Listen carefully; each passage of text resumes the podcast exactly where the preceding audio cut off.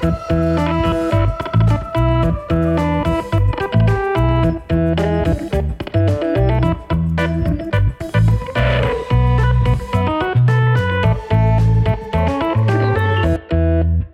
goedemorgen, goedemiddag, goedenavond of wanneer je dit ook luistert en welkom bij de Brief, de podcast over content, marketing en media. Of nog specifieker, welkom bij Briefly, de thuiswerkerseditie van onze mooie show. Vandaag is het 4 mei 2020, het is maandag, het weer ziet er beter uit dan vorige week.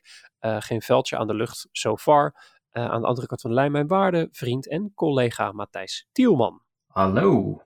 Ah Matthijs, hoe is het met jou? Goed hoor. Goed weekend gehad? Ja, ja prima. Lekker rustig, beetje, beetje oké weer. Dus uh, ja, was, was goed. Fijn. En dit, dit spookdagje toch wel eventjes aan het werk. Dat, dat tussendagje tussen die uh, officiële vrijdag van morgen en, en het weekend. Ja, ja, het is altijd een beetje zo'n gekke periode. Hè? En deze was ik eigenlijk een beetje vergeten. Normaal gesproken dan plan je een beetje je vrije dagen in, rondom dit soort gekke momenten. Maar deze was er tussendoor geschoten. Dus lekker werken, morgen even niks. Of bijna niks, denk ik, eerlijk gezegd. en dan ja, zit het er weer op volgens mij, hè? Qua, qua gekke vrijdagenperiode. Of hebben we nog meer? Ja, voor, voor zover ik weet uh, zijn we dan eventjes klaar, ja. Nee, we hebben nog uh, Pinksteren volgens mij. Uh, dat zou wel goed kunnen, ja. Dat zou wel goed kunnen. Dat, uh, dat laten we even in het midden. Geen idee eigenlijk. zou lekker zijn.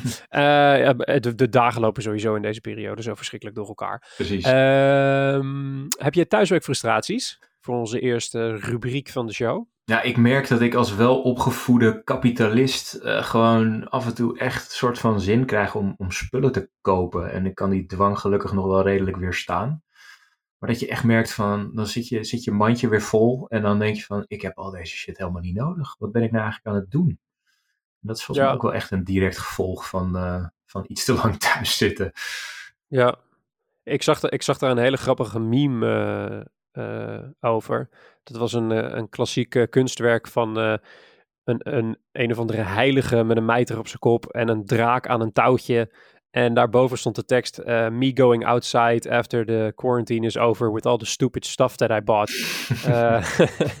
vond ik heel grappig. Ja. maar ja, heel herkenbaar. Heel herkenbaar. Ik, ik heb ook al een paar paar sportschoenen en uh, een nieuwe joggingbroek en een, uh, en een petje en een dingetje en een ditje ja. en dat je gekocht omdat je zoiets hebt van ja, ik moet mezelf toch een heel klein beetje verwennen. Uh, dus dat is herkenbaar. Ik sluit me daar volledig bij aan, al moet ik zeggen dat ik er ook wel enigszins troost uit haal als inderdaad wel opgevoede kapitalist. Ja. die spulletjes vullen toch wel een beetje de leegte in je leven op nee. een bepaalde manier. Nee, dat... Ehm, heb jij zelf als luisteraar nou een thuiswerkfrustratie en denk je van nou die, uh, die wil ik delen, want die is vele malen belangrijker dan, dat, uh, dan die onzin die jullie uitkramen in, die, in, uh, in jullie mooie show. Dat, dan kan je die delen via de hashtag thuiswerkfrustratie, via Twitter of LinkedIn en dan lezen we hem, lezen we hem misschien op. En Matthijs, deze mooie maandag, ja. de beste content die je hebt gezien. Ja, iets lachers. Ik kwam dit weekend via Twitter kwam ik op de Boss Bitchfight Challenge video uit. Heb je die gezien? Sorry, de wat? De Boss Bitchfight Challenge. Heb je dat gezien? Oké. Okay. Ik denk het niet. Geen idee. Geen idee. Wat het is, het is een uh, initiatief van uh, actrice en stuntvrouw uh, Zoe Bell. En het is feitelijk actrices die zich ook de tyfus vervelen. En ja, dus, dus gevechtscènes gaan doen, maar dan met social distancing. Dus het is een soort doorgeefgevecht. En um, ja, je ziet dat het, dat, dat het steeds verder gaat qua creatie. Dus waar het begint met de ene vrouw, die geeft dan een stoot richting de camera. Uh, en de, de dame die hem oppakt daarna, die, uh, die incasseert hem en geeft hem ook weer door. En dat, dat wordt steeds creatiever, steeds idioter. Tot uh, ja, mensen die gewoon als in de film aankomen vliegen, onder water dingen doen, noem maar op. Het is echt super vet gedaan. En ja, alle, alle, alle goede, goede actrices uit Hollywood die, die doen eraan mee. Dus je ziet Drew Barrymore, Rosario Dawson, Cameron Diaz, Halle Berry, noem maar op, komen allemaal voorbij. En, en die hebben allemaal hun eigen interpretatie gegeven aan hoe ze dit doen. Het is echt, ik, ik had niet gedacht dat ik dit zo leuk zou vinden. Maar het is echt tof om te zien. Dus, dus check deze zeker. En, wat, en is het dan zeg maar een YouTube-playlist? Of is het een montage of zo die ze dan... Uh... Ja, het is, het is inmiddels een montage geworden. Dus het is een filmpje van, van vijf minuten. en het is ook wel echt slick geëdit hoor. Ook gewoon met sound effects en, en een muziekje eronder. Maar ja, het is echt heel tof gedaan. En ja, als je ziet de mensen die er allemaal aan meedoen, het is echt, echt geniaal. Tof. Heel tof. Ik, uh, ik heb zelf een, uh, een uh, nou grappig, de verhouding is een keertje andersom, want ik heb een wat serieuzer tip. Normaal tip jij altijd de dingen van substantie en kom ik weer met een of ander schimmig YouTube kanaal, maar nu is het een keertje andersom, dat is ook wel eens fijn. Ehm, mijn schoonmoeder stuurde mij namelijk een, een videootje door van een dichter en spoken word artist, Tom Foolery heet die, heet die, heet die kerel. En dat is een artiestennaam is ook Tom Foolery, volgens mij probably Tom Foolery. Um, en uh, dat is een videootje waarin je hem op een bed ziet liggen. Um, en hij leest een verhaaltje voor aan zijn zoontje. Uh, en dit, deze scène speelt zich, uh, speelt zich af in de verre toekomst, want uh, zijn zoontje vraagt of papa het verhaal over het virus nog eens een keertje wil, wil vertellen. het filmpje heet The Big Realization. En um, dat, dat, dat verhaaltje voor het slapen gaan gaat eigenlijk over um, het effect wat deze crisis gaat hebben uh, op uh, de mensheid in de ogen van deze tomfoolery. Um, en dat is een, uh, dus nou ja, wat de titel al doet vermoeden, een grote realisatie waar de mensheid zich collectief in gaat bevinden. want we gaan ons realiseren dat we op het verkeerde pad zitten. Dat al die door, door het kapitalisme aangedreven spulletjes zucht en, en die, dat vervuilen van de aarde. En nou goed, alle bekende thema's um, uh, die komen voorbij.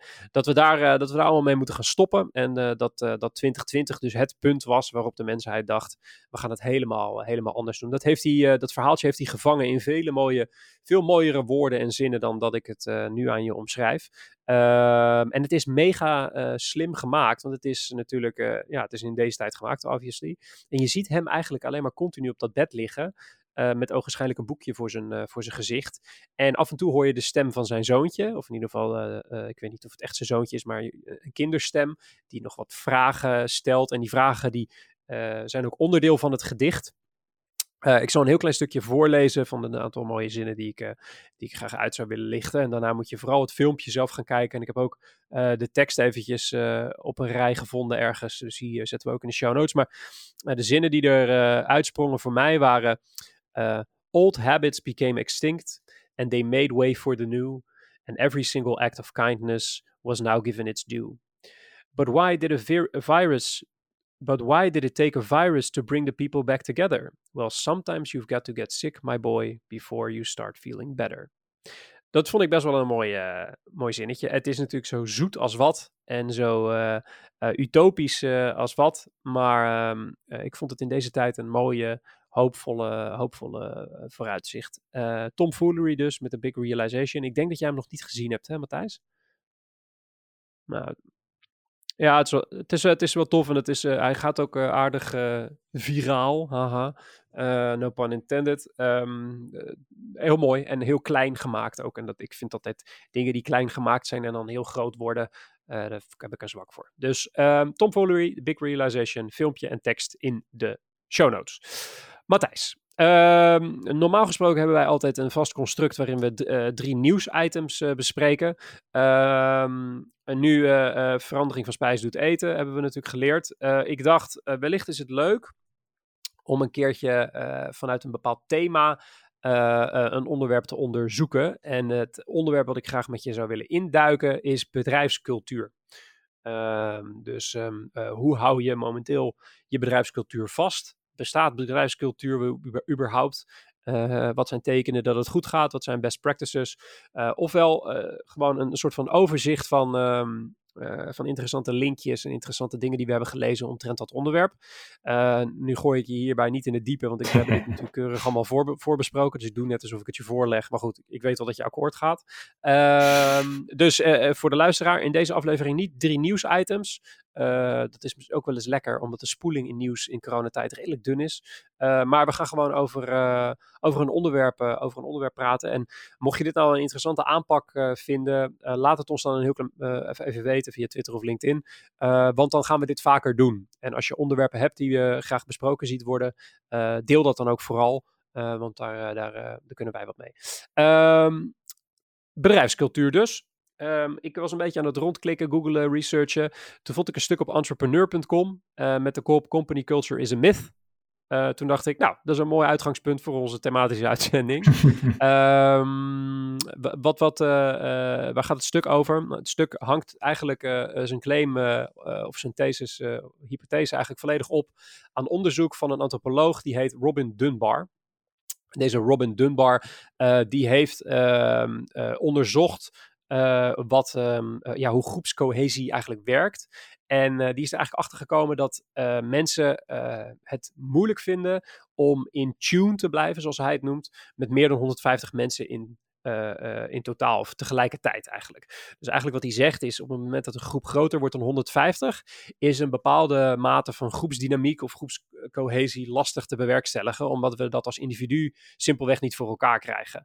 Um, dat is natuurlijk best wel een interessante thesis, want dat betekent dat bedrijven die groter zijn dan 150 een probleem hebben op het moment dat ze op zoek gaan naar uh, gemeenschappelijke drijfveren of groepscohesie als een soort van tool om, uh, om hun werknemers meer productief te krijgen.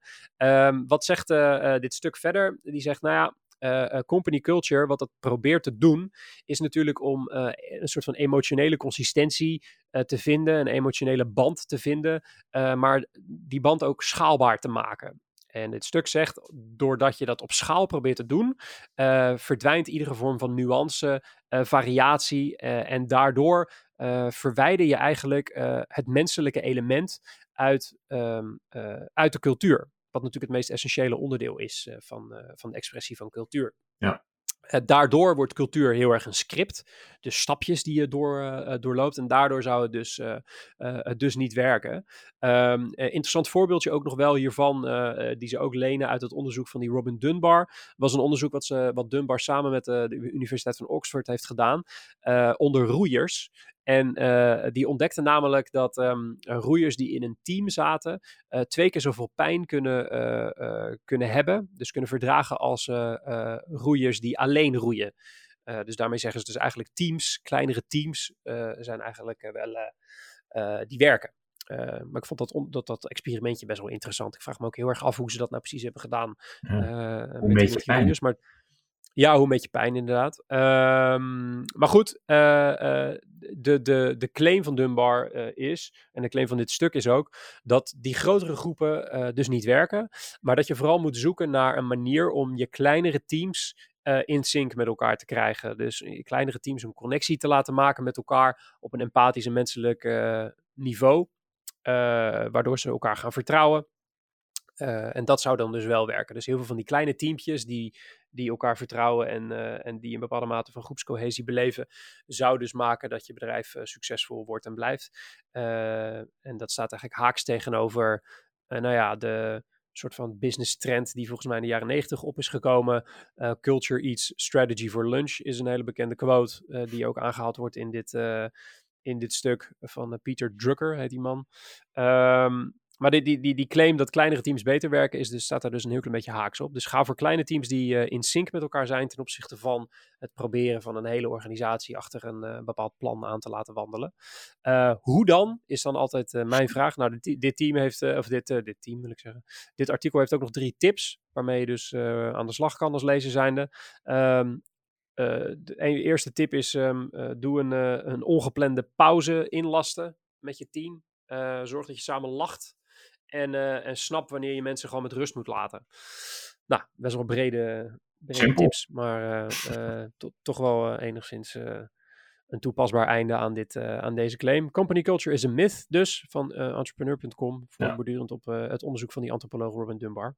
Um, Matthijs, wat is, jouw, wat is jouw gevoel over bedrijfscultuur in het. laten we hem eerst eens even breed, breed oppakken. Geloof jij in, in zo'n ja, zo'n zo'n kernwaarde gedreven aanpak om organisaties in beweging te krijgen?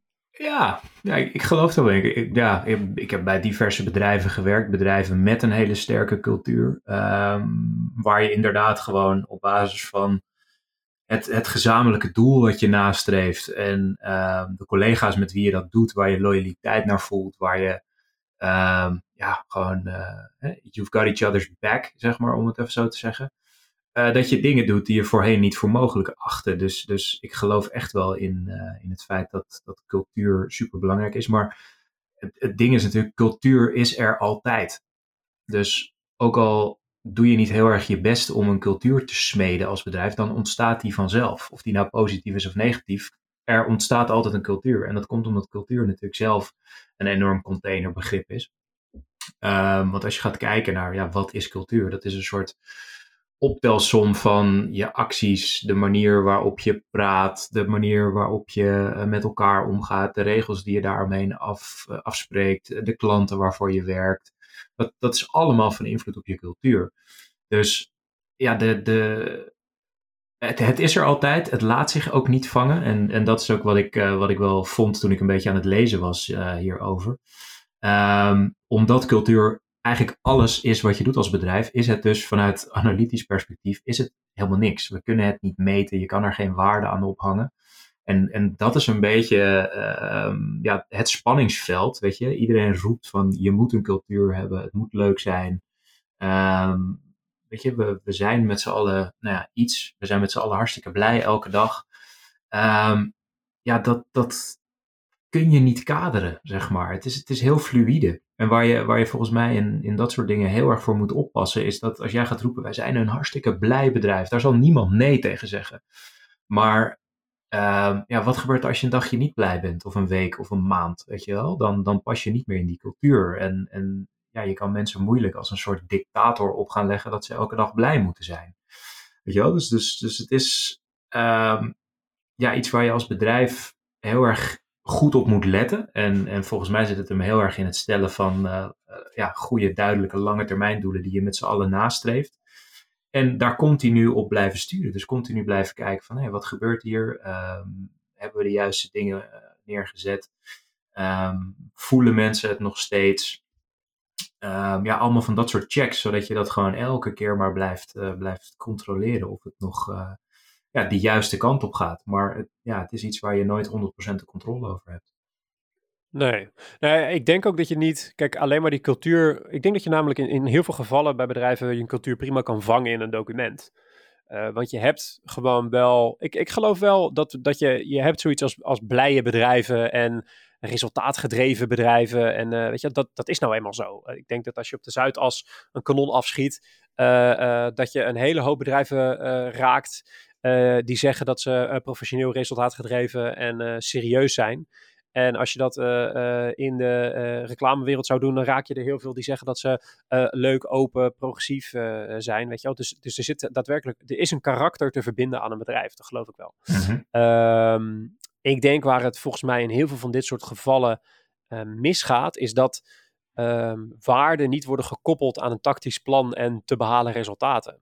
Dus dat het denken eigenlijk stopt op HR-niveau. Snap je wat ik bedoel? Niks ten nadele van HR, uh, uh, maar dat het, uh, dat het heel erg gaat over hoe een bedrijf moet aanvoelen voor zijn werknemers, in plaats van hoe die waarden zich nou doorvertalen in de day-to-day operatie van een bedrijf en de resultaten die een bedrijf moet, moet halen. -hmm. Want ik denk namelijk dat je wel heel duidelijk een link kan maken tussen hoe je bekend wil staan en welk resultaat je wil behalen. Want de een is het gevolg van het ander namelijk. Dus dat zou je in principe moeten kunnen uittekenen met een beetje denkwerk. Uh, en dat kan ook. Uh, wij doen dat voor klanten natuurlijk op, uh, op contentniveau. Mm -hmm. maar dat is, dat is gewoon te doen. Maar ik denk dat een hele hoop um, merken stoppen bij eh, vier pijlers. dit zijn onze vier kernwaarden, punt. En, ja. en dit zijn wat die kernwaarden betekenen. Maar hoe, hoe zich dat nou doorvertaalt uh, in, uh, in operatie en doelstellingen, dat, daar ontbreekt het, het vaak aan. En ik denk ook dat dat de reden is uh, dat sommige mensen binnen zo'n bedrijf daarom de, de bedrijfscultuur, hoe zeg je dat? Niet, niet begrijpen of niet voelen. Omdat ze denken, ja, dat is gewoon een beetje zweverig gebabbel, zeg maar. Mhm. Mm -hmm. Ik denk dat hele, heel veel werknemers gewoon behoefte hebben aan concrete plannen voor zichzelf en voor hun team en voor de organisatie. Ja, nou, dat vond ik ook wel leuk in dat stuk van, van Entrepreneur was het volgens mij. Dat die jongen die zei van, weet je, ik werkte bij een of ander bedrijf. En die zei ik van, ja, hey, ik was daar voor mijn paycheck. En um, ik uh, vond het uh, niet heel verschrikkelijk om daar naartoe te gaan. Dus ik was in die zin gelukkig. En dat hij daardoor helemaal niet zozeer het gevoel had dat hij onderdeel uitmaakte van een, een enorme cultuur en zo. En, en dat is, is dat, daar zit ook nog wel iets in. Dat, dat, weet je, mensen die een bedrijf beginnen of een heel klein clubje zijn, dat, dat daar heel belangrijk is. Maar op een gegeven moment word je als bedrijf natuurlijk gewoon zo groot. En krijg je mensen die een functie hebben, die ze hartstikke goed doen, maar verder gewoon uh, s'avonds lekker naar huis willen. En ehm, ja, maar ik denk dat dat, ik denk dat, ik denk dat daar ehm, uh, dat bedrijfscultuur niet per definitie. Ik denk dat heel veel bedrijven het aanvliegen om een, een groepsgevoel en een familiegevoel te creëren. Maar dat is volgens mij niet het ding uh, wat een bedrijfscultuur moet, moet doen. Een bedrijfscultuur moet mensen uh, achter dezelfde doelen aan laten lopen. En als, als de een dat nou van 9 tot 5 wil doen en in het weekend nooit zijn telefoon wil opnemen, is dat prima. En als de ander overuren wil maken en op ieder bedrijfsfeestje is, dan is dat ook prima. Dat kan volgens mij bestaan binnen één en dezelfde bedrijfscultuur. Ik denk dat de kunst is om je, om je cultuur zo te bouwen dat iedere individuele werknemer met zijn, zijn nukken, nuances en variatie een plek kan vinden binnen die waarden, weet je wel. Mm -hmm. En ik denk dat daar, dat het daar vaak misgaat. Dat uh, bedrijfscultuur heel erg gebouwd is op een bepaald archetype werknemer. Uh, ja. Een soort van de, idea de, ideale werknemer die we willen hebben, weet je wel. Uh, waardoor inderdaad sommige mensen die denken, ja joh, ik ben hier inderdaad voor mijn geld. En, en het is hier om een of andere reden gezellig of leuk of niet verschrikkelijk. en dat is meer dan genoeg voor mij. Mm -hmm. Dan is denk ik de kunst om als bedrijf te definiëren uh, waarom die specifieke werknemer het nou niet verschrikkelijk vindt. Want dat is namelijk waar je cultuur en je waarde zit. Zeg maar, dat, dat, dat, positieve gevoel wat je ook zo'n werknemer geeft. Uh, ik denk als je dat definieert, dat je dan wel een heel stuk verder bent dan dat je gewoon zegt, joh, we zijn open, gezellig en familie van elkaar. Ehm, dat eigenlijk. Mm ik had een stuk gevonden, ik, ik dacht, ik ga een beetje op zoek naar hoe grote merken dit dan uh, doen. Hè? Kijk, wij, wij, wij hebben als Wayne Parker Kent zijn ook een cultuurdek, maar wij zijn kleiner dan 150 mensen. Dus wij, uh, de groepscohesie bij ons is relatief makkelijk, nee, relatief makkelijk wil ik niet zeggen, maar is, is te behouden. Uh, omdat we een relatief overzichtelijke uh, bedrijfsvoering uh, hebben. En een overzichtelijke collega-bestand, om het zo maar te zeggen. Maar je hebt natuurlijk bedrijven die zijn vele, vele, vele malen groter. en die ook cultuurdocumenten hebben, cultuurdecks. Nu heb je een meneer die heeft daar een boek over geschreven. Dat is Bretton Potter een bijzondere naam. Uh, die heeft het boek uh, Culture Decks Decoded geschreven. wat heeft hij nou gedaan? Hij heeft een aantal CEO's en managers en oprichters, et cetera, geïnterviewd van hele grote merken. Waaronder Spotify, uh, Valve, game developer, Facebook, Netflix, nou, noem het op. en die heeft die cultuurdecks uh, gereviewd en eigenlijk geprobeerd om, om daar een analyse overheen te gooien. Om te kijken wat die bedrijven nou doen om op grote schaal een bepaalde mate van groepsgevoel te creëren. Um, best wel een aantal uh, interessante takeouts. Onder andere in, de, uh, in het cultuurdek of document van Facebook staat: If we don't create the thing that kills Facebook, somebody else will. Dat vond ik best wel een goede, um, een goede toepasbare, pragmatische zin of zo. Ja. Je, je snapt hem eigenlijk meteen. En er, en, er, en er ademen ook een bepaalde aantal waardes uit. Vastberadenheid, medogeloosheid, uh, resultaatgedreven. Uh, en tegelijkertijd wordt er daadwerkelijk wel gezegd wat het bedrijf dan zou willen doen. Namelijk zichzelf overbodig maken door zijn eigen vervanger te creëren. Best wel slim. Ja. Um, als je dat bijvoorbeeld ver vergelijkt met uh, um, Spotify, die hadden een zin als: If vision is where you are going, culture is what makes sure you're get, you can get there. Ja, ja, dat is leuk, klinkt lekker. Wat, wat moet een werknemer ermee, weet je wel? Ja. Um, uh, zo, eh, zo, staan er een aantal interessante voorbeelden in dit stuk. Want dit, is, uh, dit, dit, komt uit een, uh, een stuk wat Bretton Putter op Medium heeft geschreven. Waarin hij zijn boek een beetje samenvat en een beetje pitcht. Um, helemaal onderaan staat een soort van overkoepelende analyse die hij dus heeft gemaakt over al die verschillende, over verschillende plannen van die, van die grote merken. En die uh, heeft hij eigenlijk als volgt samengevat. Dus de overkoepelende lessen die hij trekt uit al die cultuurdocumenten lezen als volgt. Uh, zorg dat je afwijkt van de concurrent. Ja, dat is nogal logisch. um, attract, recruit en retain A-plus talent. Nou, dat is ook een beetje een dooddoener. Ja. Die, ja, die wil allemaal aan, aan, aantrekken. Um, leg uit uh, uh, wat, het, nodig, wat er voor nodig is om een werknemer um, in te huren, te promoten of te ontslaan. Dus leg dat uit in het dek. nou, dat vond ik wel een mooie tip, want dat, daar maak je het ineens super toepasbaar mee. Nou, Als je zegt, je jezelf ook om in je hiringproces daarnaar te gaan kijken. Zeg maar, van waar ben je nou specifiek naar op zoek? Ja, iedereen zegt wel, we willen cultural fit. Ja, perfect, weet je, maar wat is dat? Ja, ja, ik vond het wel een goeie. Vond ik wel een goeie. En uh, andere les was uh, communicate the culture, mission, vision, values and expected behaviors of the company. Dus omschrijf de cultuur, de missie, de visie, de kernwaardes en het verwachte gedrag binnen het bedrijf. Uh, dat is wel een mooie opsomming, zou wel een mooie soort van inhoudsopgave voor je cultuurdocument kunnen zijn. Uh, laat zien daarnaast hoe um, werknemers het verschil kunnen maken en hun volledige potentie kunnen, uh, potentieel kunnen benutten. En uh, geef daarnaast uh, antwoord op de fundamentele vragen die mogelijke werknemers zouden kunnen hebben over hoe het bedrijf werkt. op zich ook wel een goed uitgangs, uitgangspunt. Um, dat haalde die zo'n beetje uit, dat, uit die verschillende decks. Andere mooie take-out stond in het um, uh, in het document van Valve. Dat is volgens mij een game developer. Uh, daarin staat namelijk uh, working overtime for extended periods, dus overwerk. dat je over een langere tijd doet, is eigenlijk een indicatie van een fundamenteel probleem in planning en communicatie. dat is ook mega toepasbaar eigenlijk. Dan kan je nog wel de vraag stellen: wat, wat betekent dan extended periods? Is het uh, zo dat als ik twee weken overwerk, dat er dan een probleem is, of een maand, of een uh, whatever. Ja. Um, maar dat is ook een van die vragen die, uh, die een, een, werknemer zou kunnen hebben. Dus daar zou je over na kunnen denken. Ja, ja. Wanneer wordt... Ja, dus ik vond, ik, ik vond dit best wel een interessant ehm, een interessant stuk. Ik heb het boek zelf niet gelezen, maar ik, uh, ja, ik ben er wel in geïnteresseerd. Ja. Uh, geloof je, uh, jij, jij hebt iets wat, iets wat meer grotere bedrijven van binnen gezien dan, dan ik. Ja. Um, las jij die cultuurdeks altijd als werknemer zijnde? Nou, het ligt er bij sommige bedrijven. Ehm, bij een, een groot sportbedrijf waar ik gewerkt heb bij Nike. Um, daar krijg je gewoon training. De eerste twee, drie dagen word je gewoon uh, meegenomen in het verhaal van het bedrijf en, en hoe dingen werken. Daar krijg je prachtige documentjes over.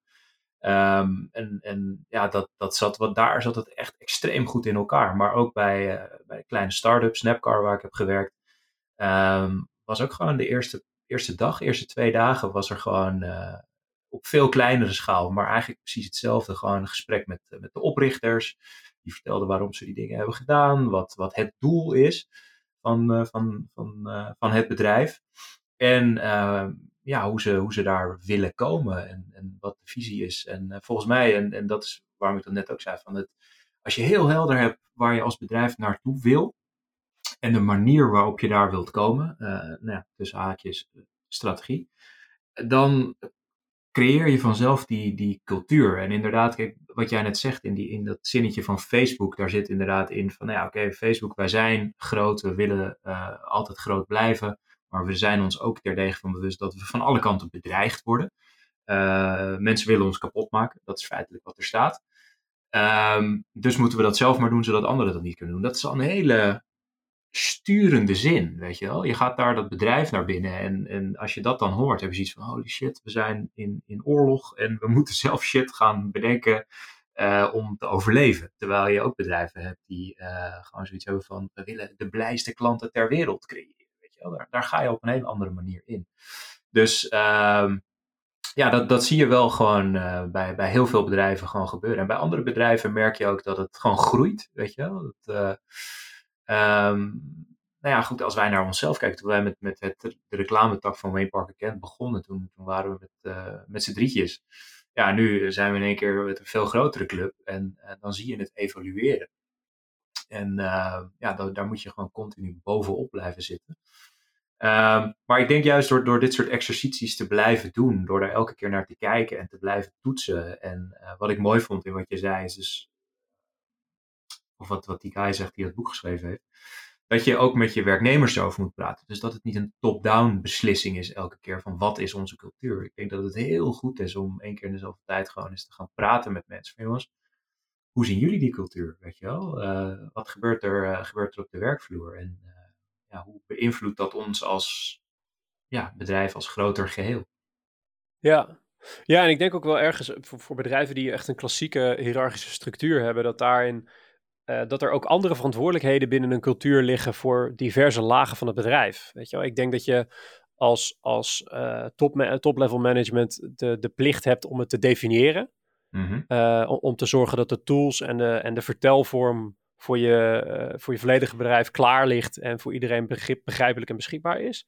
Ik denk dat je mid-level management de verantwoordelijkheid heeft om het, een tactisch plan te ontwikkelen dat aansluit op de dingen die je voorneemt op high level. Uh, zodat ook in de dagelijkse gang van zaken en de dingen die je doet, uh, uh, die, die waarde en die cultuur die je hebt gedefinieerd in, tot uiting komen, weet je wel. Mm dus inderdaad, wat jij zegt, dat daarvoor is het, is het super belangrijk dat, dat zo'n cultuurdek um, breed gedragen wordt. En niet iets is wat over een schutting heen wordt gesodemieterd door, uh, door een stel directeuren. En, um, en dat men het daarna maar uitzoekt. Uh, maar dat het echt tot, tot, nou ja, tot bijna de. Um, dat het gewoon mee, dat het bijna meetbaar wordt gemaakt. Weet je wel? Als, je, ja. als je kijkt hoe we dat doen. Um, wij, wij, hebben een, wij hebben natuurlijk zelf een soort van proces waarin we klanten van bedrijfsdoel naar metric halen. dus een, een een workshop is dat. Uh, waarin we zeggen: oké, uh, je wil als merk uh, authentiek zijn of uniek. Dat willen heel veel merken vaak. dat betekent dat je content, de verhalen die je maakt, altijd herkenbaar moeten zijn als zijnde afkomstig van je merk. Dat betekent dat je contentteam dat soort spullen moet gaan maken. En dat betekent dat je analytics team uh, moet gaan kijken of je uh, uh, content of, of de merkherkenning daarin hoog is. want dat is, dat is de daadwerkelijke metric die aangeeft of je kernwaarden door zijn gedruppeld richting je operatie. Ja. Het is vaak helemaal niet zo heel ingewikkeld om te doen. Alleen het denkwerk en het, het, het operationeel optuigen van, um, van die teams en die doelstellingen is, uh, is vaak een volgende stap. Weet je wel? En het is natuurlijk ook veel makkelijker om te zeggen: we zijn, uh, we zijn authentiek, punt. En daar stopt het verhaal. ja, authentiek, uh, gedreven. ja, ja, dus, dus ja, dat is een, dat is een, dat is een uitdaging. Ja. Maar ja, het is, ik denk dat het voornaamste, de voornaamste take-out is dat je zonder tactisch plan heb je aan zo'n cultuurdek natuurlijk niet zo heel veel. Ja. Um, dat eigenlijk. Ja, je had nog een stuk gevonden van de Harvard, Harvard Business Review. Uh, dat, die, die, link, die, tenminste, uh, die, die linkjes laat ik altijd even aan jou, want jij, uh, jij snapt dat soort dingen. Wat, wat, wat, werd er daarover geschreven? Nou, dat is feitelijk het punt dat, dat de term cultuur gebruiken om, om te bespreken wat er in een organisatie gebeurt, dat dat helemaal niet juist is. weet je, door, door dat te doen ga je dus doen alsof ja, cultuur iets, iets solide is. Um, maar het, daarvoor is het veel te complex. Het is veel te, veel te veranderlijk. Weet je, het verandert continu. Um, dus, dus in die zin, als je het over, over bedrijven hebt, dan uh, moet je daar heel erg voor oppassen. Um, dat je dat dus uh, ja, wil gaan dichttimmeren. En ja. uh, uiteindelijk, ja, dat zeggen ze ook, weet je, het, het is een continue dialoog. Um, waar het gaat over waarden, waar je in gelooft, uh, praktijk, ideeën, doelen als bedrijf. En dat is continu aan de gang. Weet je, uh, het voorbeeld wat, wat, uh, wat hier dan, waar ik aan moet denken is: je hebt je bedrijf je op orde, het gaat allemaal hartstikke leuk. En je wint in één keer een supergroot account erbij, die heel zwaar op je, op je, op je bedrijf leunt. Dat verandert de cultuur. Uh, omdat er een team mensen bij moet, maar ook omdat de hoeveelheid werk in één keer extreem toeneemt. Dus, dus dit, dat is daar denk ik een heel mooi voorbeeld van. Dat, uh, ja, dan moet je ook gewoon zeggen van jongens, dit heeft impact op wie we zijn. Uh, dat is oké, maar dat betekent wel dat we, dat we gewoon weer moeten veranderen. En dus inderdaad dat niet krampachtig proberen dicht te timmeren in, in één, en, één bepaald ding, document of, of presentatie, maar dat het gewoon een, een, ja, een always-on project is, zeg maar. Ja. ja, een soort van, misschien een nuttige tip voor degene die aan het luisteren is, die hier ook mee bezig zijn binnen hun bedrijf. Wat ik, wat ik zelf altijd doe met uh, freelancers, uh, die bij ons werken, dus freelance creatieven met name, want die, die zitten dan in mijn team. Uh, die vraag ik altijd na een week of na een twee weken in een één op één sessie wat, wat voor indruk we maken als bedrijf, als, als, als Wayne Parker kent zijn. Omdat zij natuurlijk met een frisse blik binnenkomen. Ja. En zo doe ik een soort van sanity check of de dingen waarom we bekend willen staan en de, en de dingen die we uit willen stralen ook daadwerkelijk resoneren bij de mensen die uh, voor het eerst bij ons binnenwandelen. Uh, dat zijn doorgaans echt super interessante gesprekken. Uh, en brengen me eigenlijk zonder uitzondering altijd op dingen die, die in de operatie dan anders moeten of in communicatie anders moeten. Uh, dus dat is echt een, uh, echt een aanrader om echt kort nadat iemand bij je binnen is gekomen, uh, bij hen het net op te halen en, en, en te zeggen: Yo, wat, wat vind je hier goed gaan? Wat gaat er kut? Hoe komen we over? Wat, weet je, om dat even het net op te halen bij die, bij die mensen. Ja. Ehm, dat, dat, dat, dat werkt doorgaans uh, erg goed. Ik had uh, tot slot, voordat we deze thematische afle aflevering gaan afsluiten, nog een beetje gezocht naar de effecten van um, corona op, op de company culture, op, op bedrijfscultuur. Ik vond een stuk op de Next Web. Uh, met de, de, de clickbaity tekst. Uh, five signs your company culture won't beat the coronavirus pandemic. Nou, dan ga ik klikken. um, om jullie er heel even snel doorheen te halen. Er staat niet zo heel veel uh, boeiends in. Twee puntjes vond ik wel interessant. high turnover, dus mensen die weggaan. Nou, dat is ook logisch. een, een aversie tegen... Al dan niet vrijwillig, ja. een aversie tegen thuiswerken. Uh, schijnt een, uh, een teken te zijn dat bedrijfscultuur niet helemaal lekker zit. Nou, daar zit op zich wel wat in. Um, op het moment dat je merkt dat je meer supervisie aan het uh, uitvoeren bent dan mentorschap, vond ik ook wel een goeie. Mm -hmm. Dus als je het gevoel hebt dat je heel erg mensen moet controleren, dat geeft dan aan dat je bedrijfscultuur niet helemaal lekker in orde is. te veel meetings, nou, eens. Uh, en uh, en uh, onproductieve interne competitie of concurrentiestrijd. vond, ik ook wel, vond ik ook wel een goede. Dus dat, zijn nog, dat is nog een, een leuk stukje wat we in de show notes zetten waar je nog eventjes op kan klikken. Maar dat is niet specifiek tijdens de crisis toch? Dat is toch eigenlijk altijd... Nou, sommige, sommige vond ik wel. Ik vond met name die supervisie over mentorschap en, en een aversie tegen werken op afstand. die zijn natuurlijk wel toepasbaar op deze tijd en de rest lijkt er een beetje bijgezocht. Nou, ik vind eigenlijk alleen de ehm, tweede. Die derde heb ik ook zoiets van, dat moet je toch altijd of in ieder geval dat is de stijl hoe ik met, met teams wil werken. Is gewoon, je, ja, maar ik kan me voorstellen dat dat. Ik, ik kan me voorstellen dat dat uh, gevoel van controle moeten hebben. nu bij managers uh, met, bij uitstek uh, naar, naar voren komt, omdat je mensen niet meer ziet. En, en, minder menselijke connectie hebt met mensen. Dus ik, ik kan me wel voorstellen ergens dat dat misschien een, een kanarie in de kolenmijn is, waardoor je door gaat krijgen dat je cultuur niet helemaal op orde ja. is. Zes, we zitten alweer op 36 minuten. Ja. dat is veel te lang. Veel te lang. We hebben hem niet afgesproken zo. Maar het was, ik, ik vond het erg interessant, deze nieuwe aanpak. Wat vond jij ervan? Ik vond het leuk. Het is niet echt een conclusie, maar het is wel, wel leuk om gewoon eens even over te bomen. Ja, ja, nou goed, misschien een mooie uitnodiging voor de luisteraar. Mocht je hier zelf een mening over hebben, reageer eventjes ons, onder onze LinkedIn-post. We zullen dat ook nog eventjes daarin zetten. Uh, want als je een mening hebt, dan horen we die uiteraard graag. Matthijs, ik ga jou een hele fijne maandag wensen. Nog een halve dag te gaan. Yes. morgen ben je lekker vrij. Absoluut. het zonnetje gaat schijnen. Het wordt, het wordt een fantastische week. Ik geloof het ook. Helemaal goed. Ik uh, spreek jou komende woensdag. Yes. Um, mocht je nou iets hebben gehoord in deze aflevering waarvan je zegt: hé, hey, dat vind ik interessant. Ik wil die stukken eventjes uh, nalezen die jullie hebben besproken. Of ik wil dat filmpje zien. Die we tippen in de beste content, uh, die filmpjes. dat kan je vinden in de show notes. Dat zijn alle linkjes en alle referenties onder elkaar op een rijtje in de beschrijving van deze aflevering. ze zijn daar vaak niet klikbaar. Dus daarom hebben we ook een mailinglijst opgesteld. Of een, een, nieuwsbrief moet ik zeggen. Waarin je die linkjes ook allemaal netjes op een rijtje in je mailbox krijgt. Het is handig als naslagwerk. En daarnaast heb je meteen een alert op het moment dat we een nieuwe aflevering de deur uit doen met een kleine omschrijving van wat we dan al bespreken in die, in die aflevering. Ik vind het heel handig, misschien jij ook. Uh, als je dat ook uh, lijkt, schrijf je dan even in. Dat kan op wayneparkerkent.com slash briefly. Um, dat was hem weer voor vandaag, deze mooie maandag. Heb je je al geabonneerd? Heel goed. Heb je dat nog niet gedaan? Doe dat dan eventjes. het helpt ons enorm.